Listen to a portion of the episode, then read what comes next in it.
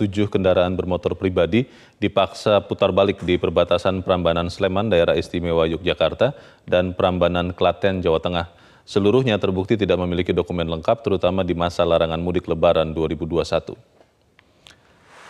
Salah satunya di pintu masuk daerah istimewa Yogyakarta sisi timur adalah perbatasan Prambanan Sleman, daerah istimewa Yogyakarta dengan Prambanan Klaten, Jawa Tengah. Di titik ini Polda Daerah Istimewa Yogyakarta mendirikan pos penyekatan untuk memastikan tidak ada pemudik yang masuk dari arah timur atau arah Klaten Solo. Fokus utama pos ini memeriksa kendaraan bermotor pribadi bernomor polisi luar daerah dan pengendara beridentitas luar Jogja yang akan masuk ke DIY. Meski tidak bisa digunakan selama masa larangan mudik, namun petugas tetap memeriksa surat bebas COVID-19 khususnya bagi pengendara yang tidak memiliki surat perjalanan dinas, sehingga tetap wajib putar balik saat tiba di wilayah perbatasan daerah istimewa Yogyakarta dan Jawa Tengah. Tidak hanya di jalur utama, Polres Sleman juga melakukan penjagaan dan kebijakan putar balik di sejumlah jalur alternatif berupa patroli 24 jam oleh Polsek setempat untuk mengantisipasi celah mudik melalui jalan tikus. Wakapolda Jawa Barat Brigjen Edi Sumitro Tambunan memantau dua pos penyekatan mudik lebaran di wilayah Sukabumi, Jawa Barat.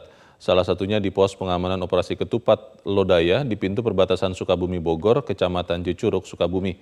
Dalam kunjungan itu pihak kepolisian sudah memutar balik kendaraan hampir seribu lebih dan 157 travel gelap dikandangkan.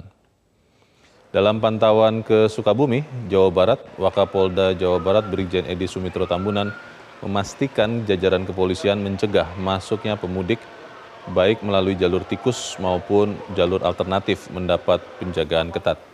Di pos penyekatan di Kecamatan Cicuruk, Kabupaten Sukabumi yang menjadi pintu masuk wilayah Sukabumi, kepolisian sudah memutar balik sebanyak 539 kendaraan pemudik, 12 travel gelap, 65 kendaraan barang, dan 20 pemudik bermotor.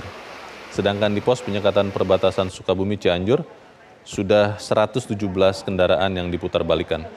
Sedangkan di seluruh wilayah Jawa Barat ada 12.000 lebih kendaraan yang sudah diputar balik ke tujuan awal dan 157 kendaraan travel gelap yang dikandangkan Polda Jawa Barat karena terbukti membawa pemudik. Selain itu, penjagaan jalur tikus akan diperketat untuk mengantisipasi masuknya pemudik yang nekat untuk pulang kampung.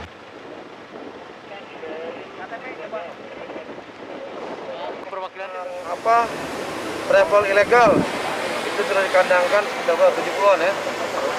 Oh, 150, 157 travel ilegal. Dari tanggal kapan itu kemudian? Ya. Dari tanggal dari kapan? Kemarin. Dari, kemarin. Berarti sudah dua hari ya? Ya, sejak diberlakukannya operasi ini. Ya. Eh, ditahan artinya uh, dilepas apa? Oh, nanti habis lebaran. Habis lebaran baru dilepas untuk travel ilegal yang kita tahan. Pemirsa pemerintah melarang mudik lokal dalam satu kawasan terpusat di kabupaten kota atau aglomerasi. Pelarangan ini sebagai bentuk upaya untuk mencegah penularan COVID-19. Untuk memecah kebingungan yang ada di masyarakat terkait mudik lokal di wilayah aglomerasi, saya tegaskan bahwa pemerintah melarang apa pun bentuk mudik, baik lintas provinsi maupun dalam satu wilayah kabupaten kota aglomerasi, dengan urgensi mencegah dengan maksimal interaksi fisik sebagai cara transmisi, transmisi virus dari satu orang ke orang lain. Namun, perlu ditekankan bahwa kegiatan lain selain non-mudik di dalam satu wilayah kabupaten kota atau aglomerasi, khususnya di sektor-sektor esensial, akan tetap beroperasi tanpa penyekatan apa pun demi melancarkan kegiatan sosial ekonomi daerah. Pemeriksaan kendaraan yang melintas di wilayah Cirebon, Jawa Barat terus dilakukan petugas gabungan di beberapa titik penyekatan. Ratusan kendaraan pun diminta putar balik karena diduga hendak mudik ke wilayah Jawa Tengah. Untuk informasi terkini selengkapnya kita bergabung dengan reporter Sisilia Sinabariba langsung dari pos penyekatan di Kabupaten Cirebon, Jawa Barat. Selamat pagi, Sisilia. Bagaimana hari kedua pemberlakuan larangan mudik? Berapa banyak kendaraan yang diminta untuk putar balik? Jason, selamat pagi. Masih cukup banyak kendaraan yang diminta untuk putar balik di hari kedua pemberlakuan aturan larangan mudik. sebagian besar memang hendak untuk menuju ke wilayah Jawa Tengah dan bahkan ada yang juga menuju ke Jawa Timur melalui jalur arteri. Berdasarkan data yang kami terima dari petugas gabungan dan juga dari pantauan kami di pos pemeriksaan di Weru ini cukup banyak kendaraan yang diminta putar balik bahkan hari pertama pemberlakuan aturan larangan mudik atau kemarin saja lebih dari 200 kendaraan yang diminta untuk putar balik di pos pemeriksaan Weru. Pos pemeriksaan ini merupakan titik pertemuan antara kendaraan yang keluar dari exit tol Palimanan melalui jalur Plumbon dan juga bertemu dengan kendaraan dari warga Cirebon atau dari warga lokal. Sehingga pada proses pemeriksaan yang berlangsung pada hari ini memang cukup menimbulkan antrean kendaraan atau perlambatan laju kendaraan karena adanya penyempitan lajur untuk proses pemeriksaan sejumlah administrasi ataupun sejumlah surat yang dilakukan oleh petugas. Tercatat jika kemarin ada lebih dari 200 kendaraan yang diminta putar balik, ini didominasi oleh kendaraan roda 2 karena jalur arteri ini adalah jalur yang dapat dilalui oleh kendaraan roda 2 yang masih nekat untuk melakukan perjalanan ke wilayah Jawa Tengah. Biasanya paling banyak dilakukan perjalanan ini oleh masyarakat pada malam hari karena dari pukul 23.00 waktu Indonesia Barat kemarin sampai jam 7 pagi tadi tercatat ada 156 kendaraan yang diminta untuk putar balik. 74-nya merupakan kendaraan roda 4, sementara 80 eh, sementara 82-nya merupakan kendaraan roda 2 yang tidak dapat menunjukkan sejumlah dokumen. Ada berbagai alasan yang kami temui di sini kenapa mereka masih nekat untuk melakukan perjalanan ke wilayah Jawa Tengah. Di antaranya mereka mengaku ada keluarga yang sakit namun tidak dapat menunjukkan bukti. Ada juga yang mengaku bahwa mereka, mereka memang hendak melakukan perjalanan mudik namun tidak tahu syarat-syarat apa saja yang harus dilakukan bahkan tidak tahu adanya adanya larangan mudik ini sehingga mereka masih nekat untuk melakukan perjalanan. Pos pemeriksaan ini masih terus dilakukan dan masih terus dijaga oleh pihak dari Polrestabes Cirebon bersama dengan aparat gabungan, baik itu dari TNI, Dinas Perhubungan, dan juga Satpol PP. Jason. Ya, Sisilia lalu bagaimana dengan skema pemeriksaan yang dilakukan di sana? Ya, Jason, untuk skema pemeriksaan, mengingat ini merupakan jalur pertemuan antara masyarakat lokal atau warga lokal dengan kendaraan yang keluar dari exit tol Palimanan melalui jalur Plumbon, maka jalur di tempat kami melaporkan saat ini dibagi menjadi dua. Lajur kiri adalah untuk kendaraan yang merupakan kendaraan dengan nomor polisi di wilayah Cirebon, Majalengka, Indramayu, dan Kuningan atau bernomor polisi E. Sehingga mereka dapat langsung lurus saja tidak menjalani pemeriksaan. Sementara di lajur kanan itu adalah kendaraan di luar nomor polisi di wilayah Cirebon, Indramayu, Kuningan, dan juga Majalengka. Sehingga harus menjalani pemeriksaan. Ketika menjalani pemeriksaan, pihak petugas akan pertama kali menanyai KTP untuk memastikan domisili dari para pengendara. Ketika ternyata di luar wilayah Cirebon, maka mereka akan diminta untuk menunjukkan surat berikutnya, yakni surat tugas jika mereka memang melakukan perjalanan untuk kepentingan tugas ataupun surat keterangan bebas COVID-19 jika memang ada kepentingan pribadi. Sehingga jika tidak dapat melakukan atau menunjukkan surat-surat ini mereka akan diminta untuk putar balik. Ini hanya satu dari sembilan pos penyekatan yang ada di wilayah Kabupaten Cirebon. Satu di antaranya ada di gerbang tol Palimanan, empat lainnya berada di daerah perbatasan antara wilayah Cirebon dengan wilayah Jawa Tengah ataupun wilayah lainnya, sementara empat lainnya ada di jalur arteri, salah satunya di pos Weru ini. Demikian. Pemirsa sementara itu petugas gabungan terus melakukan penyekatan di sejumlah jalan tikus yang sering dilalui pemudik seperti di perbatasan Sumedang, Indramayu. Meski sudah ada larangan mudik, petugas masih saja menemukan kendaraan luar daerah yang melalui jalan tikus. Petugas gabungan dari unsur TNI, Polri, Satpol PP, dan Dishub melakukan penyekatan di setiap perbatasan. Seperti yang dilakukan di perbatasan Jalan Tikus Sumedang Indramayu, tepatnya di kawasan desa Ciawitali, Kecamatan Buah Dua, Kabupaten Sumedang, Jawa Barat. Meski sudah ada larangan mudik yang ditetapkan pemerintah dari tanggal 6 sampai 17 Mei, petugas masih saja menemukan kendaraan luar daerah melalui jalan tikus.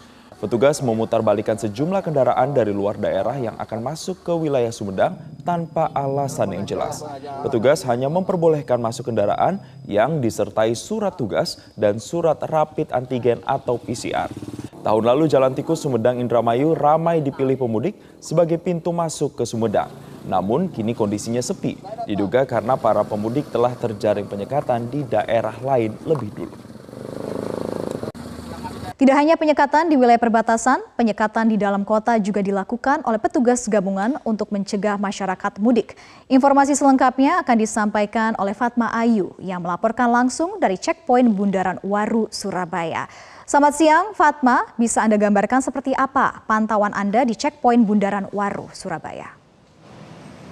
Baik Sarah, untuk siang ini memang tidak seramai seperti tadi pagi, yakni pada pukul 6.30 hingga pada pukul 8.30 waktu Indonesia Barat, karena memang masyarakat di luar kota Surabaya cenderung masuk ke kota Surabaya untuk bekerja di pagi hari.